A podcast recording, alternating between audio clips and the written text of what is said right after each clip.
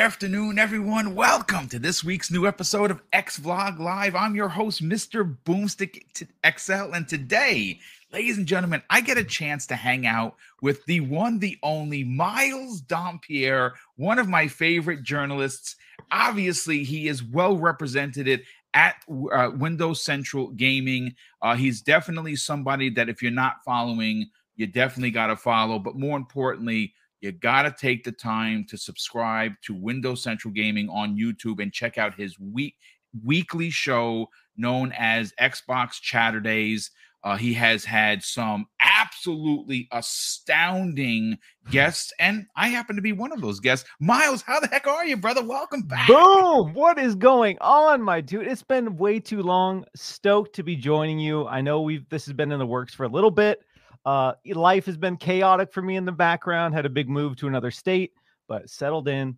New studio is set up, so I'm ready to rock. I'm ready to hang out, ready to talk about some video games, and I appreciate you hyping me up there at the beginning. You know, making me sound a lot cooler than I actually am. but stoked to be with you, my man, on this fine Thursday morning.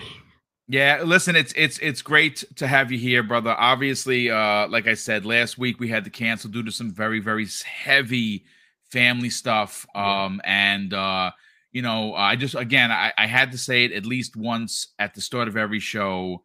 The outcry of support that I received from this amazing community, and, and it wasn't just Xbox guys and gals; it was the gaming community uh, from everyone from just you know it just was so overwhelming that I literally could not answer everyone, but simply just click a heart and a retweet.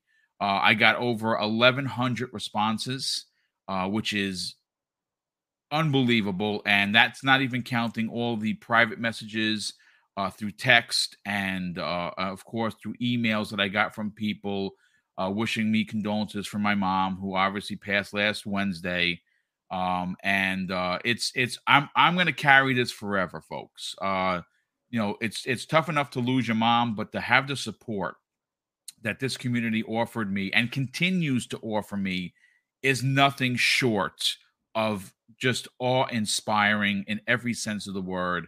I mean, uh, you know, it's it's it's I I don't want to single any one particular uh, uh, person out because I would feel I feel would feel Miles that'd be unfair but I just want to say a thank you to everyone that took the time to wish me uh, condolences. It really did mean a lot. But listen, like I said at the beginning of every show, Miles, we're here to talk about games. And today, ladies and gentlemen, we got some hot button topics. And as we went live, Miles, we got word from gi.biz and we're not talking about it now because this show is already being written. We're 80, 84 on the scene, and it's time to talk about the topics that we have on tap. But tomorrow morning's Breakfast with Boom, my God, ladies and gentlemen, the CMA has done the ultimate boob move. I don't know what they're thinking, but the incompetence on display is not to be believed. Uh, it is being reported by GI.biz that the CMA ha- is reaching out to the gaming public in the EU and the UK for their opinions on the uh, the ABK deal. Holy matrimony! I cannot believe that they would take into account console war rhetoric to pass or block a $70 billion deal. We're going to be breaking all of that down and what I had to say directly to the CMA tomorrow morning. But today, Miles, Listen, you're you're our resident horror guy. And speaking of Resident, well, Resident Evil is going to be on full display today at 6 p.m. Uh, uh, e, um, um, ET, uh, and that's coming the way of Capcom. Uh, we know that they're going to be showing uh, some of the uh, additions to, of course, Resident Evil uh, 8 Gold, which is now going to give us a third person mode, which I cannot wait because I'm all about the third person mode. I th- I would actually I'm going to buy the DLC simply for it because man, I, I I think that for me again, as great as Resident Seven was in first person, Resident Evil Eight did not resonate with me as much as Seven did, and I don't know if it was the first person. I don't know if it was the story.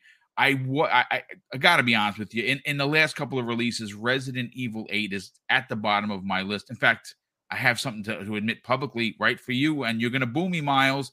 Don't do I it, boom. I never finished it. What? I never finished Res. I got up to the point where Chris was fighting all those werewolves, and I was like, you know what? I'm okay, and I have to finish it and it's kind of for me i this is again this is this is this is walking on uh, on, on thin ice here with you uh, miles i'm getting the sense the sense i walked away with resident evil 8 is what i walked away with halo 5 like i just finished it to finish it rather than being entrenched like i was with the recently uh halo infinite. Like i i could not stop playing. I got 12 days in that game.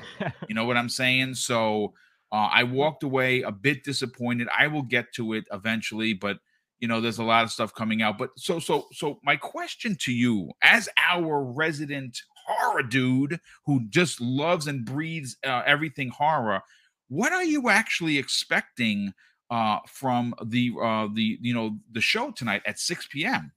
So yeah, they've give, given us some ideas of what we can uh, expect. Obviously, they're going to be talking about Resident Evil Village Gold Edition, which I got to yes. say, I I've beat Resident Evil Village about eight times. So Holy I think you and I are polar opposite in okay. that in that camp. But um, I do agree that seven is a better game. That being said, we are going to see Village. I assume we're going to get a new trailer for the campaign because we've seen the mercenaries we, we know what to expect for the other extra content. I think we'll get a new story trailer.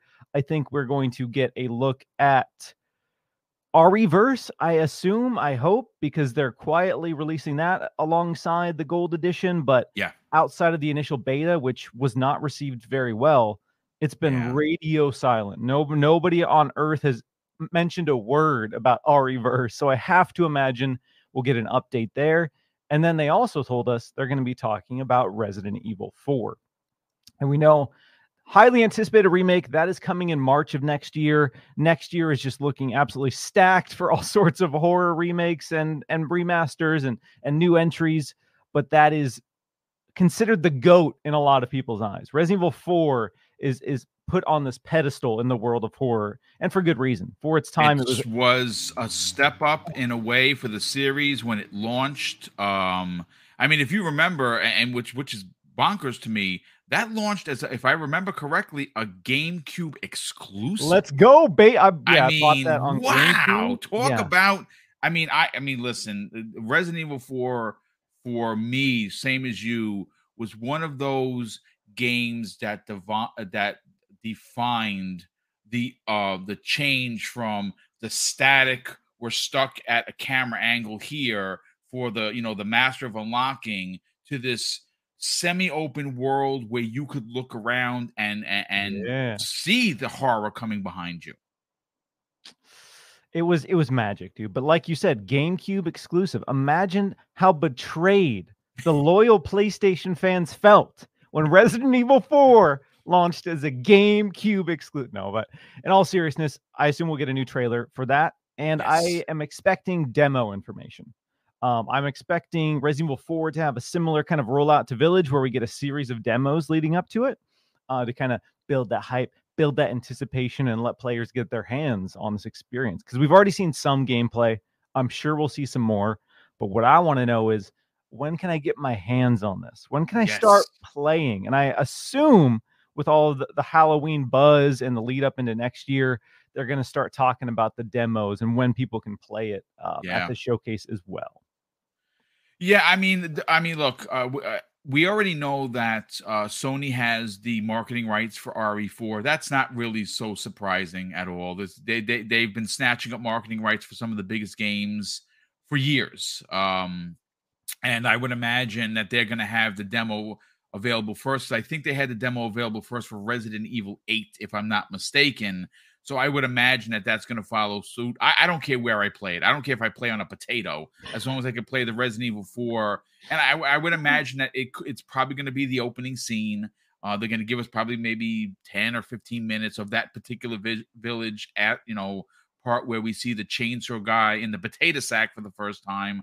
Uh, I don't care where I play it. Um, I'm definitely buying that game. I have uh, um, bought um, Resident Evil on both consoles, uh, all the way going back to seven. I bought seven twice. I bought RE2 remake twice. I bought RE remake three twice, and I beat them all multiple times, both on a PlayStation and on an Xbox. That's how much of a fan I am. There, yeah, um, there you um, go. There you go. I will be probably Dedication. buying um uh and, and, for multiple reasons like i know a lot of people don't like the dual sense uh, i i really do like I, I i know this sounds this might sound taboo as great as the elite controls are and it's my favorite controller I I do like the haptic triggers. I know it's it, it's a you know it, it's it's tricky when you talk to people. People like haptic triggers feel like crap to me. I hear you if that's the case. For me, I I kind of dig them, so that's why I do buy it multiple uh, multiple um uh consoles because the controller is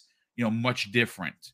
Um, I'm I'm wondering, Miles. Um, you know we're we're going to be talking about Silent Hill momentarily because yesterday was a smorgasbord of uh, Silent Hill uh, reveals, um, some of which that have me excited, some of which I'm kind of bit scratching my head, to be honest with you.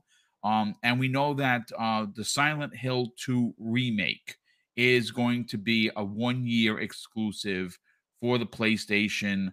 Um, again, Sony doing what Sony does best, and that is locking up content for their box and their consumers and even though I don't have necessarily a problem with that, my issue, and again, that's going to be the back end of the show, is how Sony continues to bang this drum about Call of Duty uh, and, and, how that, you know, them potentially losing, uh, you know, the market rights because Microsoft has already said that they're not taking Call of Duty away.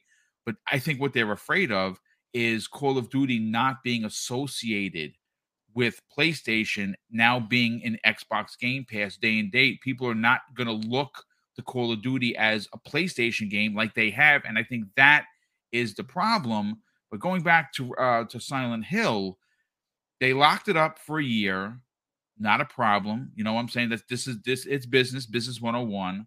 But I just find it very odd that they continue to do these moves and be uh, be hypocritical on their, their on their stance on the ABK deal. But we'll get to that in a moment.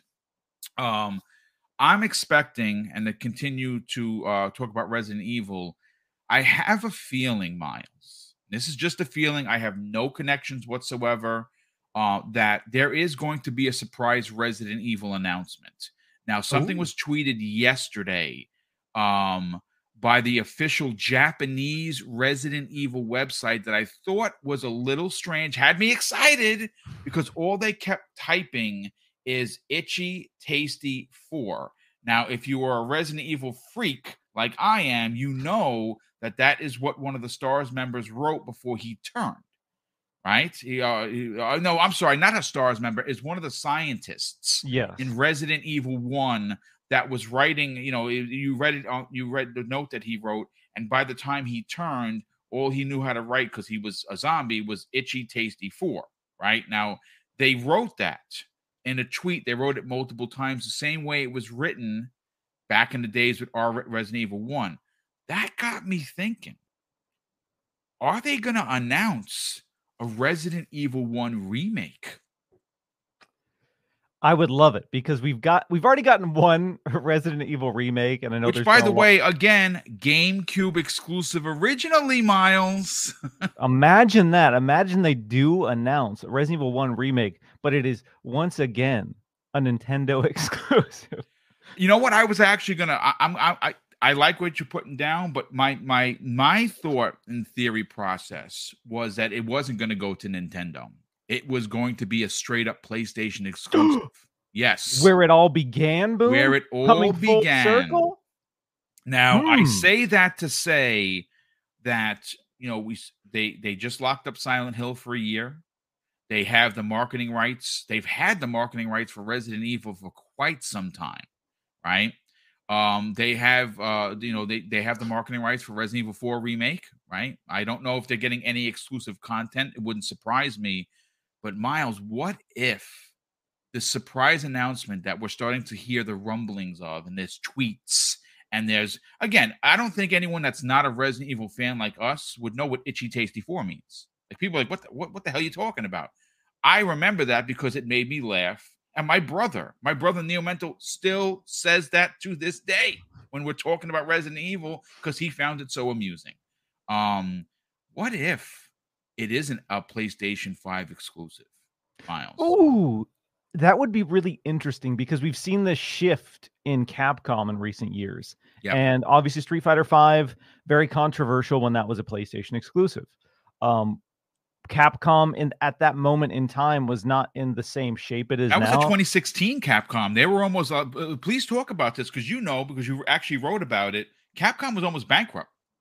Capcom was hurting financially. A lot like Yeah. we've heard similar situations with Bethesda. Uh, there's been speculation that's one of the reasons Bethesda was looking to sell because we see, you know, people meme on companies like Square Enix when they talk about the risks of making games and how it's expensive, but that is true and it is very expensive and if your money doesn't if you invest 4 years into something and it doesn't give you the return and you've already invested 2 more years in another project, you start to get this point where the quality diminishes because you are not having the revenue coming in that you need Yep. to continue making games. So you're going to reach out to partners, you're going to reach out to publishers. PlayStation comes along and says, "Hey, we know you need a little boost. Let us publish this game and we'll we'll pay to finish development." Now, Capcom, we know that Street Fighter 6 is multiplat, Resident Evil Village has been multiplat. Everything they've been doing, all of their biggest franchises have been multiplat. Um, there's been some weird exceptions. I think Mega Man Battle Network 2 was one that skipped Xbox, but for the most that's part, a, that's that was that's that's a very niche one though. You know, That not, is not, a- not as niche as it missed. gets, really. Y- So, Capcom right now has, has put all of their biggest games multi-platform. So it would be really strange to me, not impossible, but really strange to me that they would do a big high-profile remake such as Resident Evil 1 in the new engine because we all we all want it even though we joke about remakes of remakes if you're a Resident Evil fan, a longtime fan, you know how good that game would look in the new engine and how great it would play. So that would be a huge deal. And it would be weird and disappointing if again if, if it was a PlayStation exclusive. Um I think right now Capcom is less incentivized because they are just killing it. Like all of their games are You know selling what's well. funny? It's it's funny you say that, Miles, because uh, you know I was going over the uh, the losses that a lot of the companies are currently facing, and everyone, it's Sony, Microsoft, Nintendo, they're all facing double digit losses. But you know who isn't, Miles? Capcom. yeah, baby. Capcom is only down nine percent when you look at like Sony, uh, you know, being down twenty two percent, Microsoft being down uh, thirteen percent, Ubisoft being down, I think, almost close to thirty percent. So Capcom, out of all the big publishers, Miles, are only down nine percent. And if you remember, something else that's very interesting as to would they take a marketing deal like that last year in December they gave all of their employees a 25% increase in pay in Yes. Japan because of how well the company was doing. Yes, I, that that sort of stuff makes me very happy because it shows that Capcom is not only doing well, but they're investing that in themselves. You you're raising pay to keep talented people around. You're you're supporting the business. You are championing the business successes and making that tangible for your employees, which we know for a fact we don't see that with other big publishers. So that shows that Capcom is invested in making great games. And wouldn't you know it, if you put out great games, people will buy them and that's kind of Capcom's philosophy philosophy right now is that as long as we keep doing this, I think it's safe to say we're going to keep making money. And if Capcom keeps putting out quality stuff, I'm going to be there buying it. And so that is really refreshing and it is exciting to know that they do at least, you know, from an optics perspective care about their employees. Yeah, no, I mean, I mean, obviously, and I, I'm really glad you said that, uh, Miles, because one of the things that I pride myself as a podcaster, as a content creator, is not leaving out the human element in gaming. And it's more times than not, Miles, and you know this because you've actually spoken about this, uh, specifically in ABK. Activision and Blizzard is not a great place to work, or was not a great place to work for the reasons of sexual misconduct, uh, sexism at its absolute finest, uh, pe- uh, women not being paid as well as men. Like I, I, I Mhm. sometimes I really scratch my head that, that that goes on in 2022. Uh, and that's one of the things that I'm very excited about Microsoft taking over because they are in the top 10 uh, companies to work for in the world. Uh, and that's that that's that's that's not a mistake. Microsoft goes out of their way to be very very forward thinking, and I think that the changes that can and will come to ABK uh, because of this move, like I've said this before, and again, I have no proof that this is going to happen, but someone like Sarah Bond, who I think is one of the most dynamic VPs I've ever had the uh, the the opportunity to have a conversation with on Twitter, and I've never met her in real life. I'm hoping to interview her one day in real life, uh, she would be an amazing uh, CEO of Activision. Uh, I think that she has everything that that company needs. I mean, you ever you ever read her bio? She is well, incredibly educated, and she's forward thinking. And I think that she would be an amazing pick to turn that company from a Bill Cosby room uh, that because I mean we heard about that in Activision. They actually had a Bill Cosby room. Like Jesus Christ, who does that? To actually having someone that is going to be forward thinking and, and and could and really put to change the dynamics of working for Activision. Uh, but uh, I mean, listen, we're, we're, going on a tangent here. Um, Capcom folks. Uh, uh, shout out to Mr. Joanna Dark, who says that he wants, and this is the GOAT comment of the show so far he wants a remake of Code Veronica, which was a Dreamcast exclusive, by the way. I mean, what? I mean, Dreamcast exclusive. Yeah, um, I, have made my thoughts on Code Veronica well known. Mr. Joanna Dark infamously tries to bait me on every podcast I'm on to talk about Code Veronica.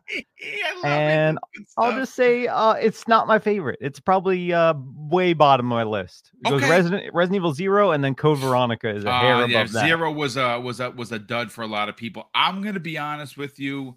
My only uh, distaste for Resident Evil Zero is that there were locations in the game that I had all of my items spread all over the floor because there were no there were no boxes to put your stuff in. Like what happened, ladies and gentlemen? I don't understand who thought that this was a good design idea.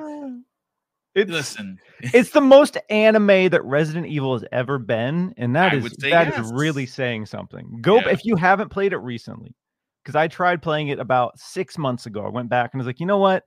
People keep telling me this is a good game. People t- keep telling me that they love it. Maybe I need to go back and give it another shot because I played it on PS2 originally.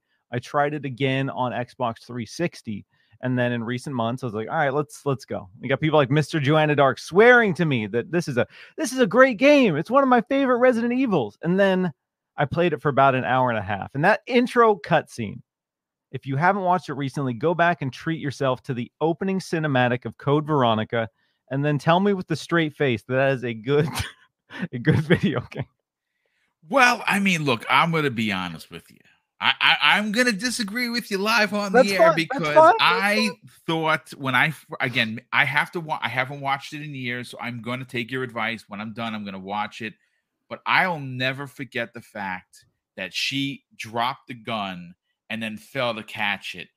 I was like, this is crazy. Um, so, I mean, look, it, it, I know people love it. I know. I, just, I just, do. Just I'm not gonna lie. I kind of like me, that so. cheese. yeah, I mean, Resident Evil was built on cheese. Resident it, really was. It really was the cheesiest was. thing in the world. But you know, it was this beautiful combination of cheese and scary, and even Resident Evil Four, which people love. I replayed that recently. That has some of the dumbest moments in any video game ever. But it's the they, the they just the, commit to it. Yeah. Mr. Kennedy is yeah. just that character is just so iconic for just so many terrible reasons. So, yes, Resident Evil is synonymous with cheese, and I think that's fine. I think that's yeah. absolutely fine. You know what? Look, let's let let let's roll. Let, let you know. Listen, there's going to be an event today. If you don't know, if you if you happen to just tuning in, we got almost 400 people here. I want to thank everyone for tuning in. We got some new faces here please consider subscribing to the channel. I have become a full time streamer, five days a week, five different shows, five different panels, all hashtag fun. Um, and I'm quite enjoying myself. Uh, and, and yes, it's busy, but I, I'm I'm really having a lot of fun, fully embracing uh, content creation five days a week. Um, but listen, before uh, Miles, we get into uh, Silent Hill, and there's a lot to there's a lot to uh, discuss on that. I got to catch up on the super chats that came in. There's been quite a few. The first one comes to us from our good friend Sith Lord, who drops a two dollar super chat and says, "Hey, boom, glad you're back, ready to talk about games. Thank you so much for that, brother. And yes, indeed, I am." Highlander 001, generous friend of the program, drops a five dollar super chat and says, "Hope you're feeling better." The FTC and the DOJ also take public comments as well when they look at mergers and acquisitions. Yes, they do. They absolutely do. Uh, and the FTC is expected to rule on ABK on November 8th. We'll all be waiting uh, to hear their decision, which I expect is going to be passed. And uh, well, they don't pass it. Let's. I I, I always make that mistake, and actually, I was corrected by Hoeg Law, who is a, an utter genius when it comes to corporate law. Uh, law. Uh, they don't. They they just don't blo- uh, um, block it. They don't have any problems with it. So they Yeah. don't technically pass it. They'll just let it go. And I think that's what's going to happen. Mr. Joanna Dark drops a five dollars super chat and says Capcom needs to bring back Resident Evil Code Veronica remake. Thoughts, boom. Hello to the goat Miles Dom PS. So, so he goats you, and He- then he he, says that you are the goat. I love it. This Yeah, is good yeah. stuff. This is good stuff. I love it. Um, but yeah, I actually would love a, a, a Code Veronica remake. Um, listen, who knows? At this point, I say remake everything. Just you know, I don't think you got to remake five and six was. I, I never finished six either. I just I couldn't. It was just I tried multiple times, and it was just so bad. I I couldn't. It was just awful. You know, you know what did it for me? Uh, and I I will move to Silent Hills momentarily. It's when the yakuza turned into these flying things that look like Baxter from the Teenage Mutant Ninja Turtles. I was yeah, like, you know the the fly like the grasshopper guys I'm- with I'm machine done. guns. I'm- come yeah, on, that's yeah.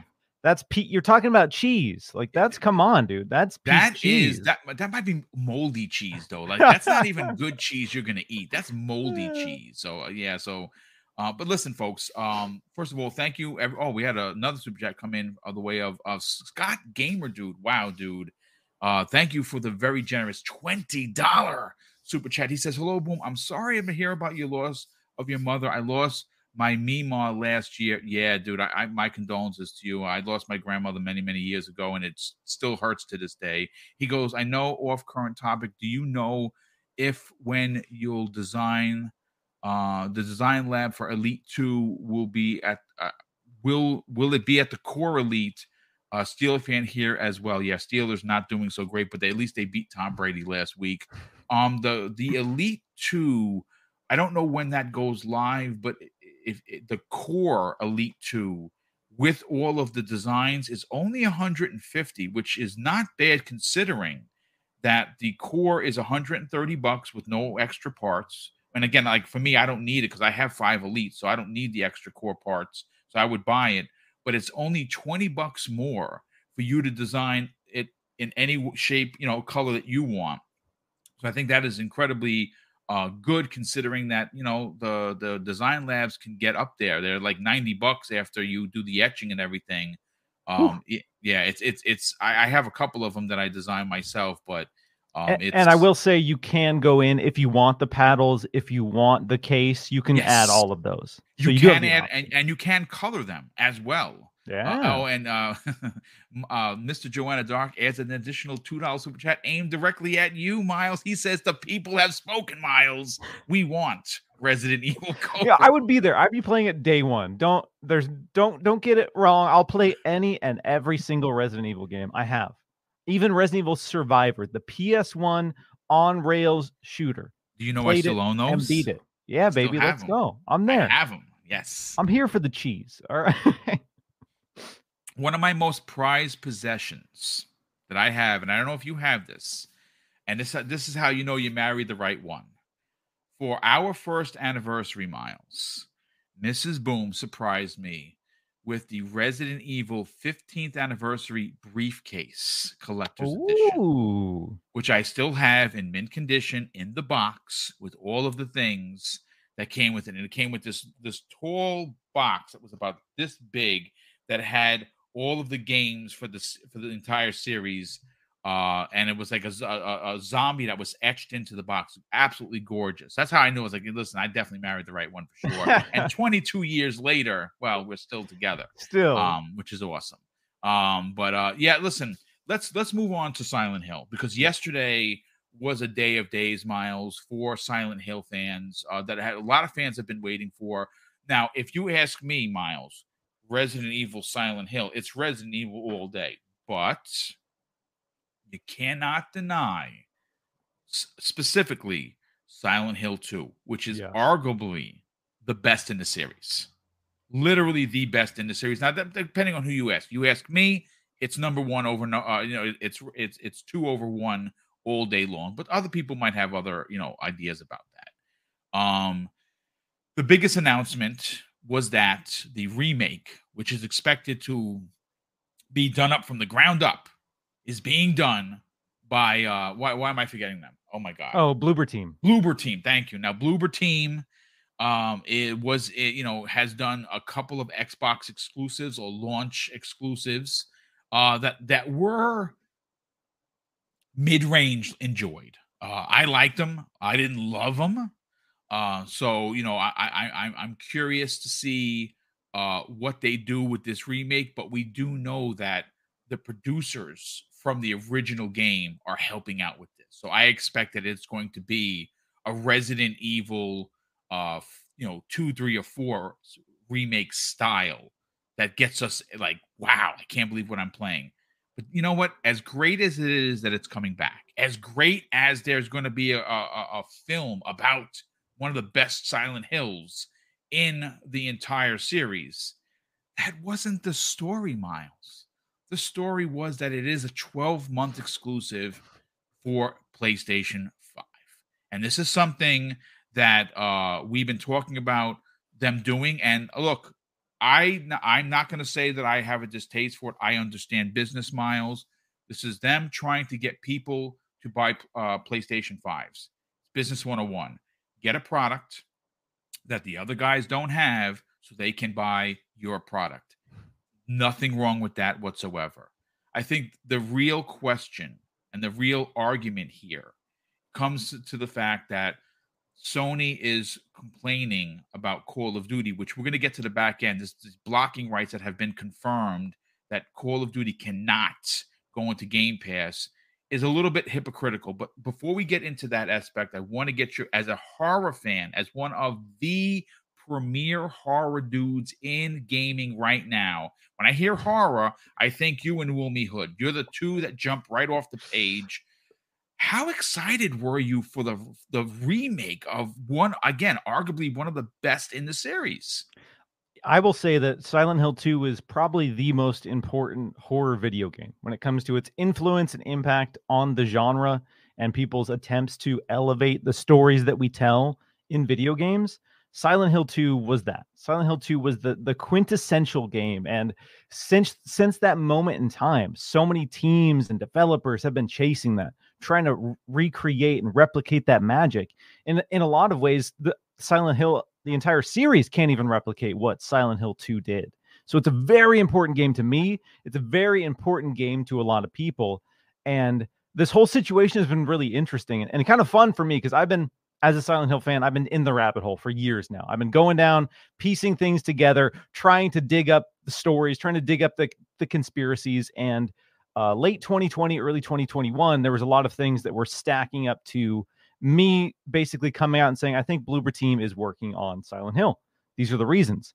Uh, you know, t- interviews that I did with the team, them teasing stuff, the fact that Akira, the infamous composer of Silent Hill has said that he would do any project with them. And then immediately yep. after that, he was saying, Oh, yeah, and the one that you wanted to hear about is coming. And so all of these little pieces, all of these little nuggets, you know, I had my tinfoil hat fully strapped to my head and I was I was digging and scraping, and all of these things stacked up and suggested. I was like, I think Bloober team is doing this. And that was years ago. So now it's it's really cool to see that confirmed and to have that be out in the world. Obviously, I uh, as a big fan of Silent Hill 2, I will have some reservations because this isn't something you you get a mess up in my eyes and just have me ignore it. And I know Bloober Team, while I have enjoyed some of their games, I haven't enjoyed all of their games. Yep. And there has been a lot of fair criticism about how they handle certain things.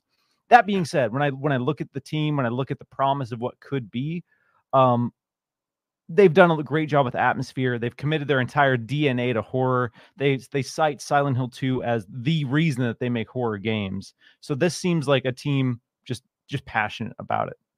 That being said, this entire showcase, I don't know if we're going to talk about the other stuff, but yeah, yeah absolutely. Sh- no, we're going to get into it. We'll, we'll break it down. Absolutely. Yeah. The entire showcase to me said that, you know, yo, Konami's making games, which is really cool. Konami is also on a budget all of the teams that are that they've talked about, all of the publishers that they've talked about, they're they're on a budget. Konami is while they're making they're all games considered double A. Would, would would that be a fair statement? Yeah, I don't think that because it the medium um again independently developed and independently published, even though it launched in on Xbox as a timed Xbox exclusive, that was still independently published. So this is them getting that bag for the first time from a big publisher like Konami. And my hope with this whole exclusivity situation, which again, that's I'm not that stoked about it in terms of timed exclusivity. Like you said, it is a thing and it's much cheaper from a business perspective to buy timed exclusivity than it is to develop your own game. And that's just the reality. So that's why PlayStation does it because it's cheaper, it's faster, it's easier, and you you get that revenue. You get the the third party revenue. And we'll talk about that more in the Call of Duty because I have a lot to say about how that impacts their business. But when I look at this, my hope is that this means Silent Hill 2 will at least be a better game because PlayStation is stepping in and giving them money.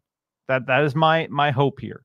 Um again, I'm not thrilled about the idea of waiting a year to play it on Xbox.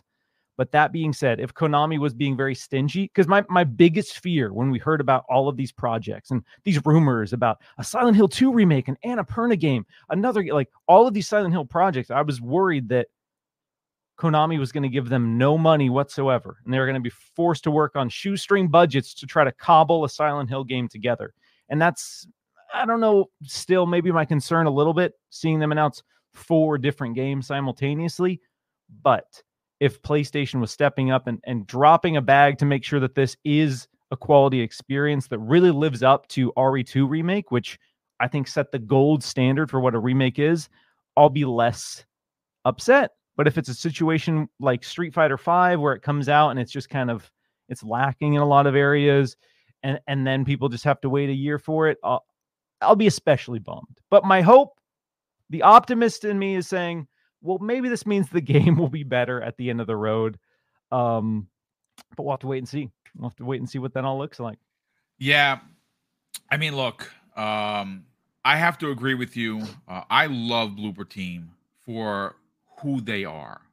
They don't try to be a fighter, an action, and a horror developer. They make horror games. That is what they do. That is in their DNA.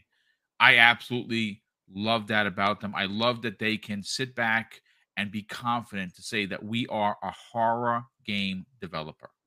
Uh, with that said, like many of your uh, incredible points, Miles, um, I have liked a lot of their games, and there are some games that I did not find fun because of design, because of the way they set things up. I don't know whether it was a graphics thing, uh, an FPS thing. Some some games like Layers of Fear didn't resonate with me. I'm the same right? way. I know Layers of Fear 2 kind of universally panned. Uh, some people really like Layers of Fear 1. I that wasn't one of my favorites. No. No. I I, I agree. I I played th- I played uh one for a couple of hours and I found like like like with Scorn. Uh, I think Scorn is gorgeous. I think Scorn is artistically is something to behold.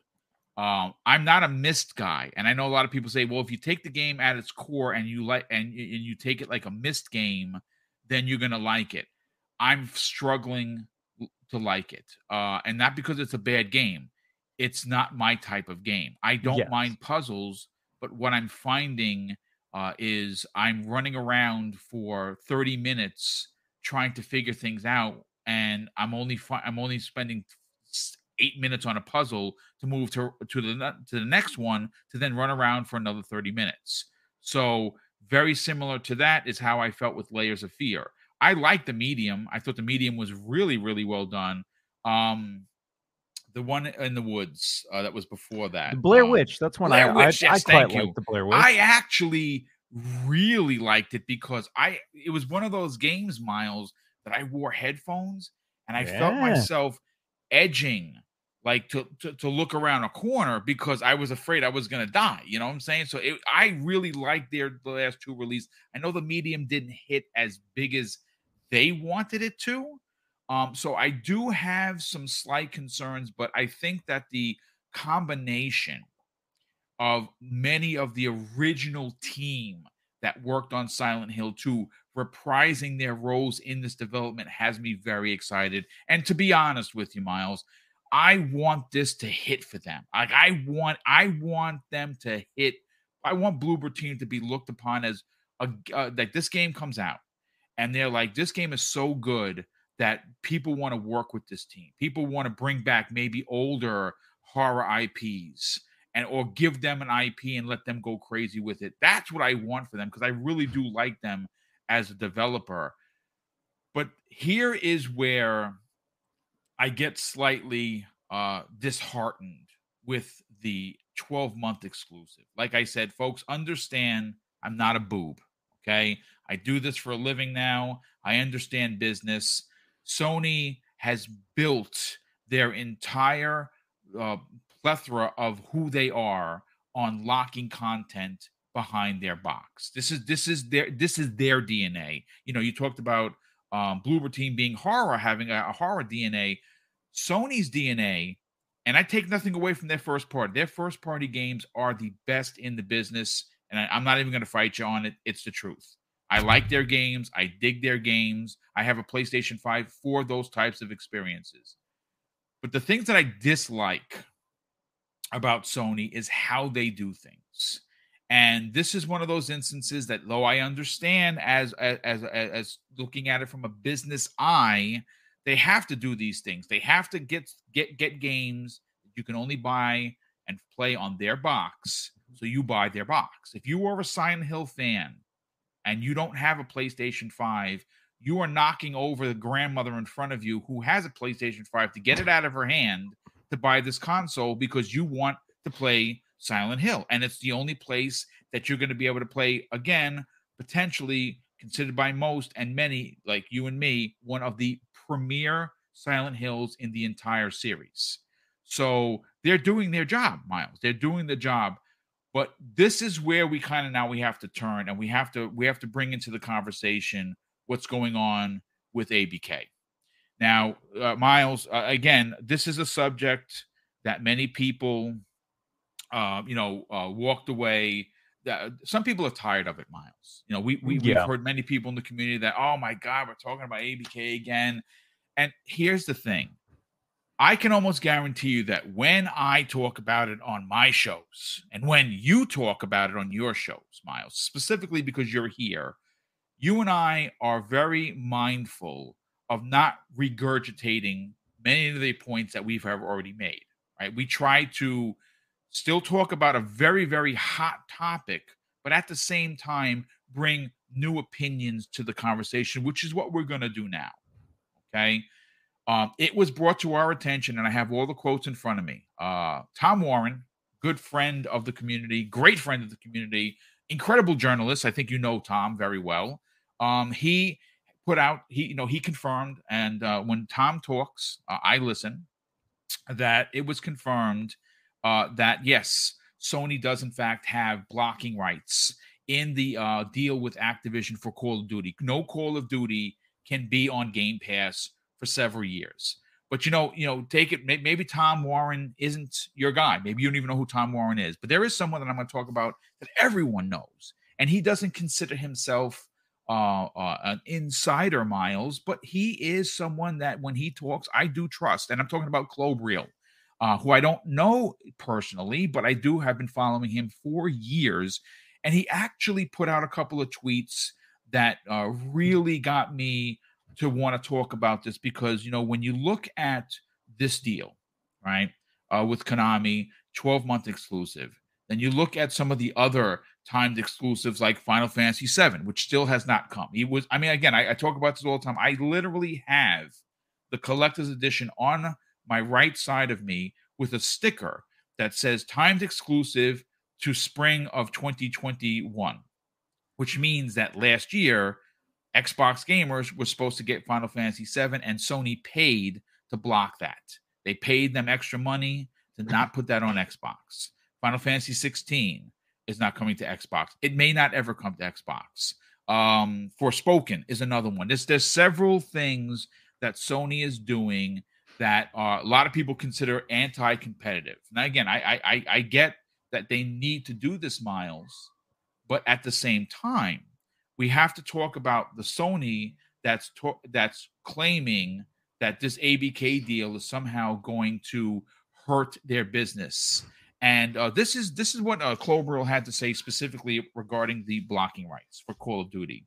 He says this, Miles. It appears Sony is blocking Call of Duty titles being put on Xbox Game Pass for a number of years.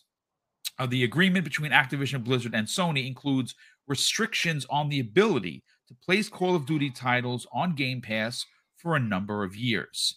He then continues and says, The more we learn about the ABK X Xbox deal, the more it highlights Sony's hypocrisy around exclusivity. Call of Duty and competition uh, Sony, for years, has been shining with anti consumer decisions. Recent actions show that they seem to fear the challenge of their market leading position. And then he finishes it off with this, Miles. It's more about Sony complaining to regulators about practices that they themselves are de facto currently dealing with. Uh, it's anti consumer business, but it becomes hypocrisy the moment you start crying about practices you've been doing for 20 years, Miles, as the market leader. So let's get into this. You said you had a lot to talk about. I honestly cannot wait to hear what you have to say about what Klobrille said, but more importantly, your personal opinion on these blocking rights. Yeah. So strap in. You know, this this will be a little bit of a doozy, but before I say any of this, I'll you know preface it by saying I know some people are tired of it, and again, I know some people are sick of the the console war angle, which I'm I'm with you. As much as I, I work for Windows Central, I cover Xbox.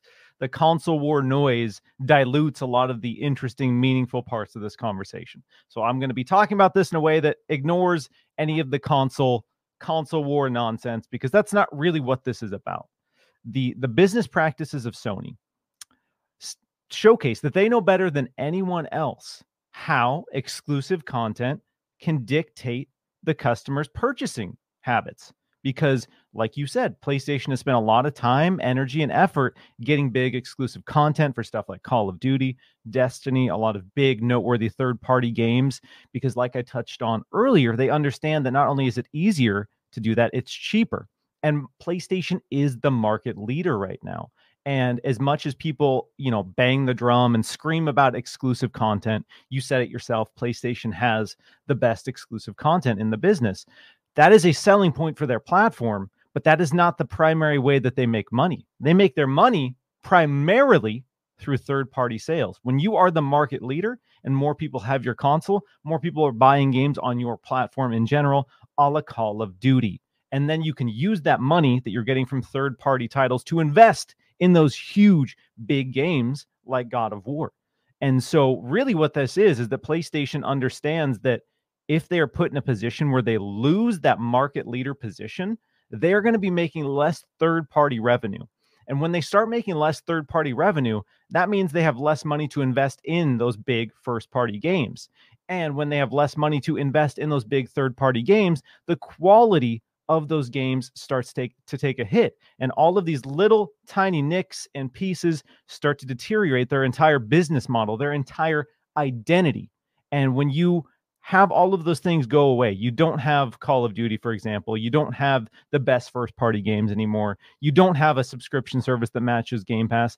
Yes, it's understandable that PlayStation is concerned because this deal ultimately, whether it's anti competitive or not, will fundamentally hurt their business. And there's a reason that they don't want Call of Duty on Game Pass because we all, as much as we talk about, you know, or I should say, as much as some people talk about uh, spending $70 to support the devs or what, the reality is if you have an option to play a game for $70 or just through or or not paying anything extra, are you chances are, realistically, the average person who's conscious about what they're spending, games are getting more and more expensive.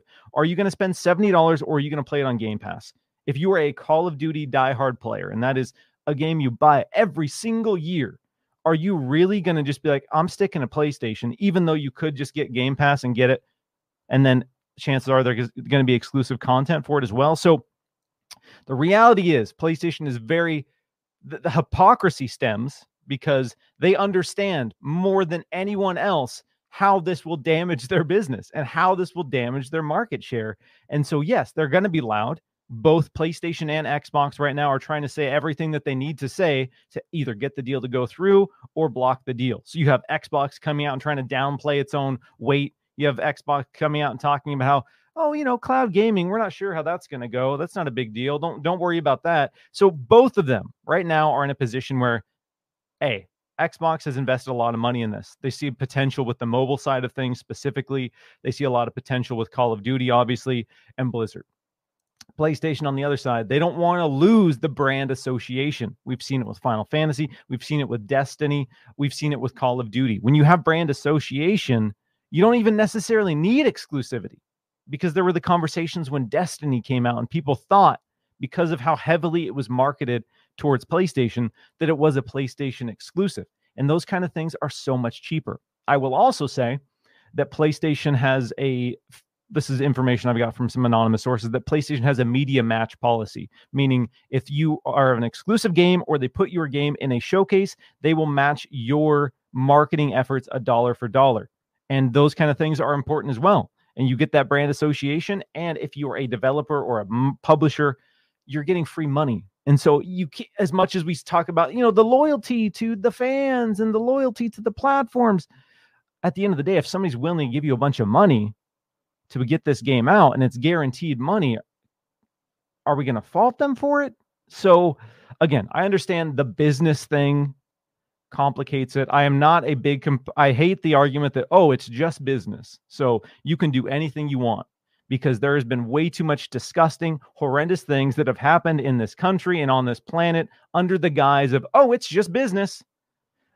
I used to work in sales and marketing, so I understand these contingencies. I used to work in high level executive sales and I used to sit down with, with businesses, sit down with restaurant chains, and basically come up with these deals that say, all right, we're going to give you this product. We're going to give this product to you at this price. We are going to print your menus. We are going to do stuff up for you, but you need to do X, Y, and Z. And that was in the contract. And PlayStation is a legacy company, or sorry, I should say Sony and PlayStation are le- that's a legacy company. They've been around for a while, and some of it just feels like old, standard, traditional business practices. And so that's where some of this comes from. Because as much as we as Xbox players want Call of Duty in Game Pass, if you are PlayStation and you are pumping millions and millions and millions of dollars into marketing something like Call of Duty, do you really want a situation where you can do that? You can spend all of that money and then, oh, it's just in Game Pass. And somebody's like, oh, cool, Call of Duty looks, looks sick. I'm just going to play it in Game Pass. And so I understand, as annoying as it is for us, and as much as we all want it in Game Pass, why, if you were a business, you would say, all right, dude, we're going to give you all this money, but you can't just turn around and put it in Game Pass. So it is an interesting situation. And Sony obviously is very concerned about Xbox shifting the tides, getting exclusive content, and taking away their market leader position. And for all intents and purposes, Microsoft is more poised than ever to do that right now. Well, look, you know, I, I want to go back to one of your points uh, that you said earlier. I want to put myself in the chair for a second uh, oh. a, a, as we mm-hmm. break this down. Uh, as as everyone knows, I'm a retired New York City police officer, and I use the word retired, meaning I don't work, uh, and I have a pension, and it's it's a good pension. I worked really hard to beef it up before I before I retired after 21 years, and that's what you do as a police officer. You work overtime, and you you know you you stand on foot posts for 18 hours in the pissing rain, in the cold, in the heat and you're doing it because later on in life you want to be able to provide continue to provide for your family and that's what that's what police officers do. Um and that's what i did. Uh but the thing is this money especially nowadays uh miles where we've seen in the uk and the eu uh 18% inflation 18% uh here in Westchester County, uh, our power had gone up 17%. Um, you know, so everywhere you look, Miles, prices are going up. And, mm-hmm. the, and and guess what's you know what's not increasing? Your paycheck. No one's going to give me extra money on my pension. My pension is my pension. So why am I talking about that? Well, because I'm trying to be uh, I'm trying to bring reality into this conversation.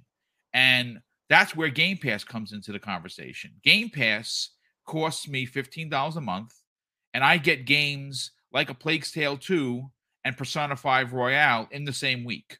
Or in the week, a couple of weeks before, a game like Prodeus that no one knew what this game was or cared to until I started playing it. And people like, oh my God, this is like Quake and Doom. Yeah, it is. It's one of my favorite games of the year. It's going to be in my top three of 2022 and that's saying something. And this is pixel art meets a 3D. I don't even know how they did it, but it looks it's it's amazingly fun. And I'm a huge fan of Doom, Quake, and I love this game. That's why I, I, I that's why I record so much footage. Um, so for me, Game Pass is has saved me more times than I can put a I can put a number to it. I can't begin to tell you, Miles, how many games that I might have had to pass on because I just don't have the burnable cash I did, which is why with Sony games, I don't buy many anymore. Because 76.43 after tax for a game is that, that you know, I may may not put 70 60 you know 60 70 hours into I'm not going to spend that kind of money miles. And Call of Duty I'm like I'm buying it this year. I normally wait for a sale because like I didn't even buy last year's Call of Duty because it was so terrible. Um, but this year I loved Modern Warfare 1, and what I've seen of Modern Warfare 2 remake looks phenomenal. So I cannot wait to play. As a matter of fact, today, and I think it's already might be live now, Miles. You can start playing the campaign early if you pre-ordered it. Oh yeah, that's right. so, so, so you can go, and I'm gonna go play the campaign and record some footage, hopefully for Breakfast with Boom tomorrow. But there's something to be said about the way Microsoft is doing business. Now, again, folks, listen, I'm not a boob. I'm not saying Microsoft is simply doing this out of the kindness of, the, of their heart. Miles, they are a business and they're in to take your money out of your pocket and put it into their bank accounts. No one is debating that. But the fact of the matter is, is that two companies are going in two different uh, ways up, up and down the escalator. Where I think that Sony is taking advantage every turn that they can, and they are literally getting blood from a stone from fans like me who have to uh, have to just eventually put a stop to it.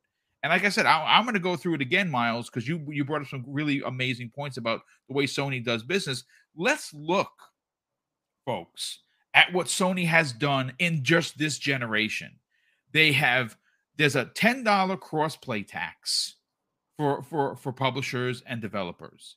They charge you ten dollars more for an upgraded game from PlayStation 4 to 5 to you think to use something like haptic triggers, which you already paid for when you bought the goddamn controller, right?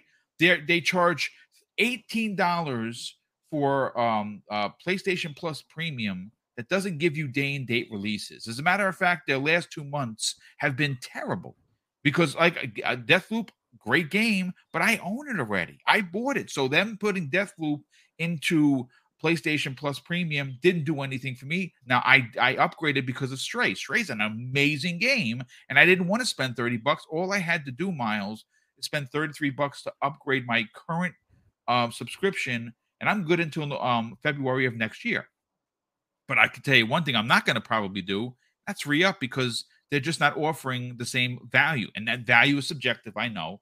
But I mean, just continuing what Sony has done to be anti-consumer is they charge $50 more. It's, it's an unprecedented move. It's never been done in gaming history that they raise the price of a console that's been out two years 50 bucks. Like it's expected that it's going to drop $50, not go up 50 bucks. All of their peripherals have gone up $10. Everything is going up and up and up. And the games, $70 games, they embraced it. And like I said, a game from Sony is 76.43 here in New York right now. Um, so if you look at one, you have to compare to what Microsoft is doing. Microsoft has not raised the price of their console. They give you upgraded graphics for the price of free. They don't charge you for cloud saves. That's another egregious thing that no one talks about. Did you know that if you don't have a PlayStation Plus account, you don't have cloud saves? Why? Mm-hmm. Why? I don't understand that. It doesn't cost them anything, but they charge you for it. No one complains. Everyone's like, yeah, you know, it's just Sony. Well, good on you if you think that. Um, and these blocking rights, and then now I got to get his name. I don't, I don't, I don't, I'm not shouting out to be a jerk. Uh, Capono two, who's always in the chat, and I appreciate you being here. And of course, you're a Sony dude or or gal. You're welcome here. We love the, the that you're in here, going back and forth. Uh, you know, to some extent, fair with other people in the chat. So we appreciate you being here. But you're you're defending Sony like a zealot, dude. Like honestly, you cannot turn around and say because the the marketing rights are there that there it's it that it's okay, you know, to block Call of Duty. Um, if that's your opinion, I hear you and I understand it's a business, and Miles understands it's a business.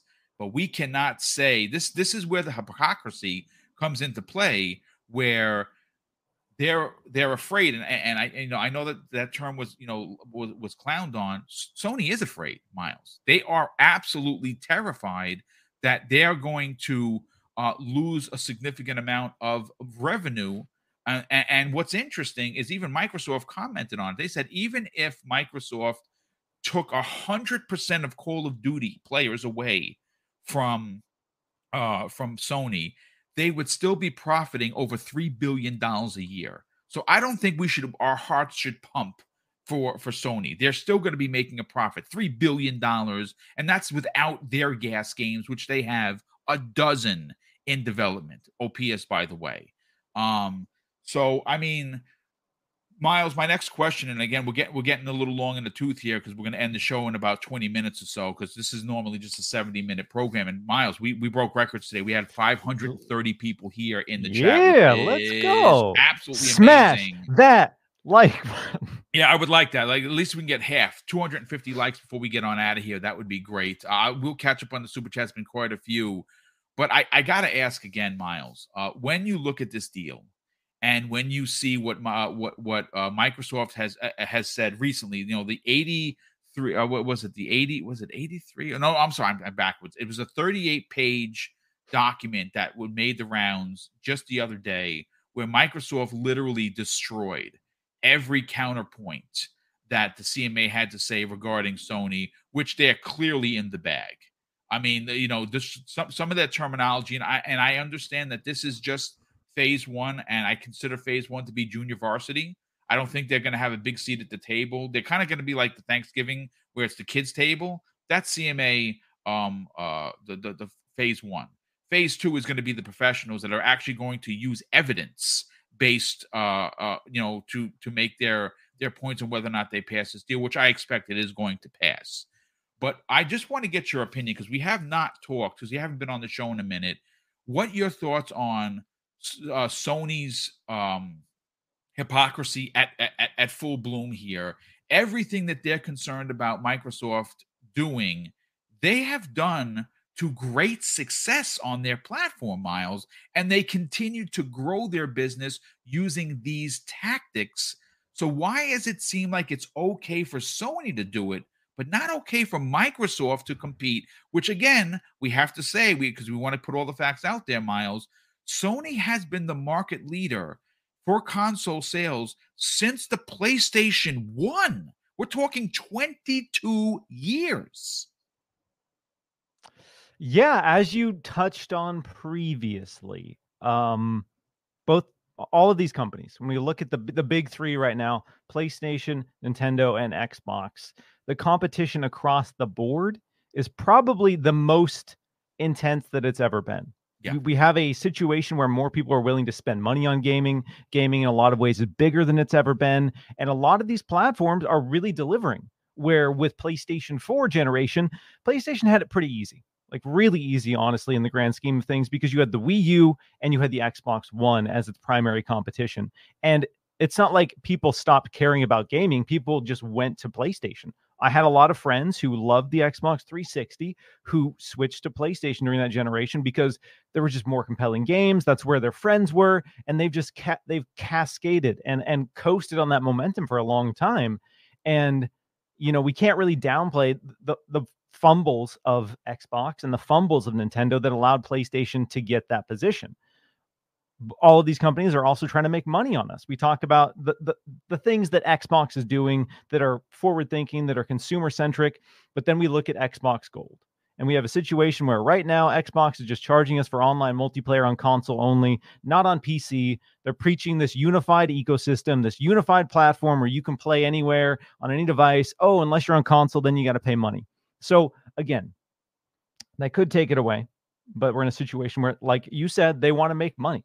They want to make money. And so, like we touched on a little bit with PlayStation, they know exactly what has worked in the past they understand exactly how they can leverage third party exclusivity, whether it be timed or full exclusive, because they also understand that their first party studios, while incredible, while talented, they cannot keep up consistent output there it takes a long time to make games. It takes more their, time. Their games are five years at least minimum. It, yeah, it takes more time and more money to make games than ever before, and you they don't have a stable that can support consistent first party releases. And when your entire platform is built around this idea of humongous exclusive games, you have to lean into third parties, and that's why they're doing. It. That's why they're being so aggressive about all of this, is because they are in the background. They're buying studios. They're buying they want games as a service titles so they can get that consistent revenue because that consistent revenue is going to put them in a situation where they are not absolutely screwed if a humongous game that they put out does not do well. Because that's sadly the reality whether you want to you know shift it in the, the console war space or not waiting five years to sell two two million ish copies that's not really a sustainable business model when it comes to just a la carte one-off sales. When you are trying to make the biggest games of the entire medium that that doesn't work. And the reality is third party games almost universally unless you're nintendo which is this weird anomaly um, third party games always outsell first party playstation and xbox wish they had a mario kart 8 that was just doing 40 million copies but not, neither one of them has come even close. With game pass we've had titles like forza and other sea of thieves hit 25 million players but that's not 40 million copies sold. So you need consistent revenue. And that is why PlayStation is so aggressive with these exclusive third-party deals because they they need it. They really need it to fill in the gaps. Because if they have too long of a gap with their first party, people move on. We as we know in this space, people are quick to move on. Your game is quote dead in 2 weeks now online. And so you need constant stuff. And that is why they're investing in their teams and that is why they want to keep I don't know if this deal is as much about blocking entirely or making sure there are concessions in place that give you give them that sweet Call of Duty money for a few more years so they have time to invest more and they have time to start putting out some games as a service titles to offset that revenue. I really genuinely think that's what it's about because as you touched on, Microsoft has a lot of counters to a lot of their points, and a lot of the points that are brought up by PlayStation and even the CMA right now, they don't really hold a lot of water on a legal yeah. grounds. Yeah. They are just there are concerns, sure, because hypothetically, what is stopping Xbox from once they get the market leader position, taking Call of Duty away? Or once they get the market leader position, raising the price of something like Game Pass. The things that we've seen PlayStation do as the market leader right now. There, there is nothing stopping them. And they've even made comments that are contradictory to themselves regarding Call of Duty. They've said things like, "Oh, we're not here to take Call of Duty away," and then they see other comments where right now it does it doesn't make sense from a financial perspective because PlayStation is the market leader. Okay, well what happens when they're not? Once you take away the market leader position, then you're like, peace, you don't get Call of Duty anymore. And that's, if I'm being honest, that's what it sounds like they're talking about here with this this master plan of Call of Duty moving forward. Yeah. So so there are things that are interesting, but ultimately PlayStation is just being loud because it's in their best interest for this deal to not go through. And this is just kind of legal pleading with these bodies to try to slow the process down or hopefully give them some concessions that don't instantly, I don't want to say tank the business, but instantly hurt the business. Well, look, I, will say this to that point. You you do make a great point. Uh, Microsoft, I, I think that if there is going to be a concession, uh, which which a lot of people think there's going to be at least a small one in there, I think Call of Duty being on PlayStation is something that they they they, they would have no problem signing because I I agree with you. I've said this before, and I've actually gotten booed on my own show for it, Miles. Uh, people like boo, Call of Duty, make it exclusive.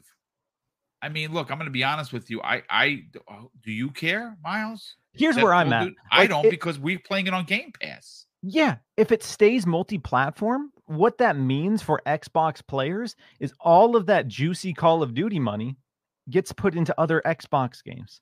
Yes, Xbox new Game studios, Studios or new acquisitions, gets or more new... games. Yeah, so I don't. Call of Duty to me is whatever. I I personally haven't played Call of Duty regularly in quite some time. It's just you know I've just moved on. My my taste have moved on. So I see Call of Duty as just a big pile of money for Xbox, and that's just kind of. And I hope they use that money to invest in new IP.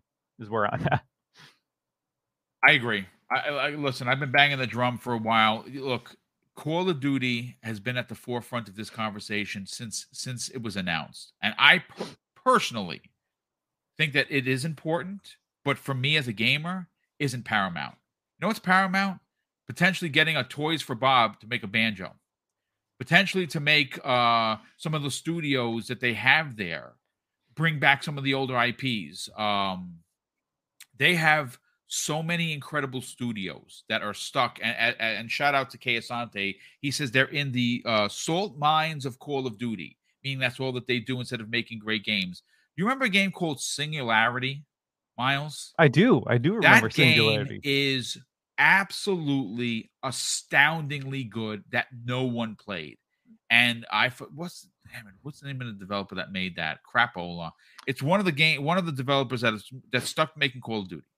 And I would love nothing more than to see a lot of these studios move on to make different things. Now we know Infinity Ward is making a first-person open world shooter, rumor, right? We know that Treyarch is also working on a new IP. That's what I want from this deal. New yes. IPs from the shooting shoot, sh- best shooter makers in the world. Now, in regards to how could and we're going to get out of here momentarily, how could Sony counter this? Well, they own Bungie. And you know what I'd love to see Bungie do? How about Bungie reinvent the wheel with SOCOM? Take their shooter prowess that they know how to do so well and make SOCOM the challenger for Call of Duty. At that point, how many people have been calling? I've been one of them, banging the, the SOCOM drum. Please, I don't care what you make it first person, third person, bring back SOCOM. It would be exactly what Sony needs. And why they won't do it, I don't know if it's an investment situation or they don't want to spend the money or whatever. But that's their way. That's their counter. That that is their counter on the table. That if you brought SOCOM back, people would line up in droves to play that game, especially if you made it like a war zone where it was, you know, quote unquote free to play, but it was a GaaS game that people could buy skins. Could you imagine they could use all their IPs uh, like imagine um, any one of their favorite, uh, you know, a, a, twisted metal skin for you know with uh you know with a sweet tooth, a sweet tooth skin for uh for SOCOM. People would eat that stuff up, and it would make them money, and they would and they would that, that would be a good challenger, at least in my opinion, to Call of Duty. But listen, folks, let me catch up on the super chats. We're gonna get everyone out of here. Uh, I want to thank Miles for taking the time to be here. Super appreciate that. Let me just load up these amazing and generous super chats that have come in. And uh, I want to thank everybody for taking the time to, you know make this show a success. You know, you never know, Miles, when you put a new show on the air that it's gonna, you know, that it's gonna succeed. This one seems to have hit with people, uh, and I want to thank you for that. We have uh, Lucius Pete Zombie uh, uh, drops a very generous two dollars super chat and says, uh, you can customize at Design Lab now. So thank you so much for the update. JD Gamer, good friend of the program, drops a five dollars super chat and says, "Miles, Code Veronica is one of my favorites. It's a perfect blend of RE4 and RE2 gameplay. I, am right there with you, JD Gamer. I love, I love, Res, I, I love Code Veronica, but, but you know." That's for another time. uh, Danny Passion Official drops an additional $2 super chat and says, big hug boom here deliver uh he, he's he, I, I think what he's trying to say is that here delivering my playstation 5 finally congratulations on that dude i'm glad that people are getting their ps5s that they want it's great to see that uh you you're actually finding one because it's been so hard to get Uh, Drawn TJ drops an additional $5 super chat and says, Morning, guys. Hey, what do you think about the percentage wise of the deal we'll go through? I, I still think it's like 80 20. Hoeg seems to think that it's 70 30. Um, and, you know, again, only time is going to tell, but I don't, I just, a deal is blocked because there's some illegality to it. It's, there's something illegal about the deal. There's something that someone lied about on the deal. Um, just based on what we know, Miles, there's nothing that's going to corner the market that everyone can't compete. Uh, that, that's yeah. in cloud, that's in IP. One IP does not make or break an entire company. PlayStation is well versed in that, and they have the money, they have the know how, and more importantly, Miles, they have the talent to pivot to make something that people are going to come to their box for. And I don't, I don't see that being a problem. Raiden Blade drops several super chats of five pounds each. And the first one says, no three billion, uh, no, no, three billion is nothing to a uh, to ABK. Uh, their shareholders want that 70 billion. If SIE clause uh, this causes this to fail, ABK will never renew any contracts with SIE going forward. And what he's talking about is there is a, um, a stipulation that if Microsoft fails to get, get this deal done, they have to pay Activision Blizzard King three billion dollars. Uh, mm-hmm. Uh, and I don't think that that's what they want. The shareholders want um, that thirty dollar hike in price. So they're paying ninety five dollars per share right now. Their shares are under seventy, um, and they want that seventy billion. Uh, his second one says this is why SIE uh, should take the deal, which of course is that extended deal to, through 2027, because Call of Duty will stay on PlayStation. Now, if it fails, ABK will sign a contract with Xbox to do do, do day and date uh, release in Game Pass. And yeah, we talked about that last night on Primetime Gaming. Uh, it almost seems counteractive what what Sony is doing because if they do if they do are if they are responsible for uh, for uh, tanking this deal, Activision will never probably work with them again. Uh, that is for sure. Uh, Scott Gamer Dude drops an additional five dollars super chat. Hey, boom! Just a question. You remember TurboGrafx console? Oh my god! I I had the PC Engine first because I used to import from Japan, and I had played Dracula X on it, and it blew, changed my gaming life forever. Uh, yes, I do remember it. He says, "Do you remember uh, uh, with the TV tuner handheld that used to be the same game cartridges as the home unit? Bonk, yeah, Bonk for the win. I loved Bonk. Bonk was great. And yes, my brother Neo Mental actually had the handheld, and yes, you just put the cartridges right in. It was super ahead of its time. Um, we also have Paul drops a very generous five dollars super chat and says, uh, "Do you think Xbox would agree to a concession that Call of Duty will not be able to be in Game Pass?" No, I absolutely not. I think they will go to court on that and they will win. Uh, it's their streaming service. It's their seventy billion dollar investment, and Sony has effing nerve to suggest that they can't put it into their own service when Sony is been the market leader and has done these terror tactic like um, situations throughout their entire 20 year 20 plus year as market leader where there are developers and publishers that are afraid not to put games on Sony's platform because of repercussions that Sony will do. Sony Sony's the bad guy here folks. End of story. In this story, Sony is the bad guy, and they are afraid that they're going to lose that seat at the top of their evil empire. And Microsoft is the the the the, the plucky little superhero that's going to come and save the day. And I think I I can't wait to see uh, a market change lead because what it's going to force Sony to do is be weird, do things different, and actually have to compete and not use these bully esque tactics that they have been using for years. But Miles, brother, thank you so much for hanging out with me for almost 90 minutes. I super appreciate uh, what you had to say. Uh, love that you took the time to be here. Please sell your brand, brother. Talk about Windows Central Gaming. Talk about Chatterdays every Saturday. And uh, what else you got going on, brother? And where can people reach out to you on social media? Boom. Appreciate you, man. Appreciate all the people hanging out, joining us, talking about video games. Like like I said, I know some people are sick of the uh Activision Blizzard King acquisition. Uh, I'm a little bit with you. I'm looking forward to the deal being done.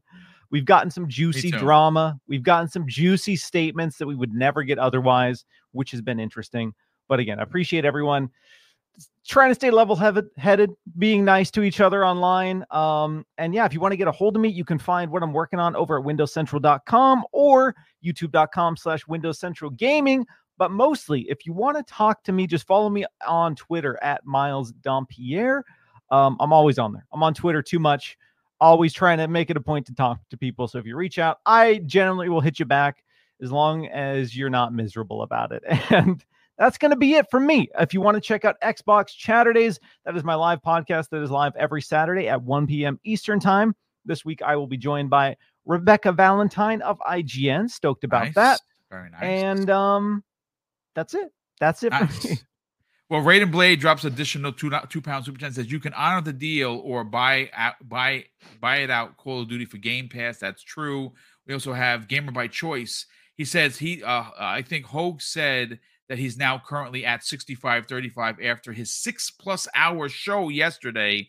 Miles, yeah, yeah, he, was, he, did a six hour live stream. Holy Good crap, Lord. crazy. Uh, and he says, uh, uh, Traybone 408 says, I can't believe the CMA wants to hear from fanboys laughing my ass off. Yeah, it's it's listen. I, I, don't I don't know what, what where this is going to go, but I think that all the evidence, and that's what that's the important uh, talking point here. Microsoft has provided clear and concise evidence as to why this deal is not going to be anti-consumer. They're going to be offering it, it right now. Microsoft has is, is, the one publisher that has made gaming affordable for everyone. Uh, and when the family plan launches, Miles, it's going to allow for up to five people to pay as low as five dollars a month to be a part of the conversation. That's hard to argue, man. That's hard to argue that they're not putting, they're not being consumer facing when Sony is not. Sony is not doing. Sony is doing literally the opposite of everything Microsoft is doing. I, and again, I still feel feel that this deal goes through, but once again, ladies and gentlemen, thank you so much for being here today. We certainly appreciate you taking the time to hang out. We had over 530 people here, which is amazing. Please, if you're not subscribed to the channel, consider subscribing. And uh, uh Danny Passion Official drops an additional five dollars and says, uh, "Oh, he, I meant I just sold my PlayStation Five, uh, my 490, uh, his well, his his his graphics card, the 4090, is on the way. Listen, good for you, brother. If you if you had to sell your PlayStation 5 to get it, and PS5 wasn't doing it for you, then you made the right choice. But uh, I'm going to close out the show, folks, with something that's important to me. Hopefully, one day it'll be important to you. And that's something that my father taught us when we were kids. And he would say, Craig, treat others how you want to be treated. And also, it doesn't cost anything to be nice. You live by those rules, son. I can guarantee you, you're going to have an awesome day. So take care, everyone, and we'll see you next week on the newest episode of X Vlog Live.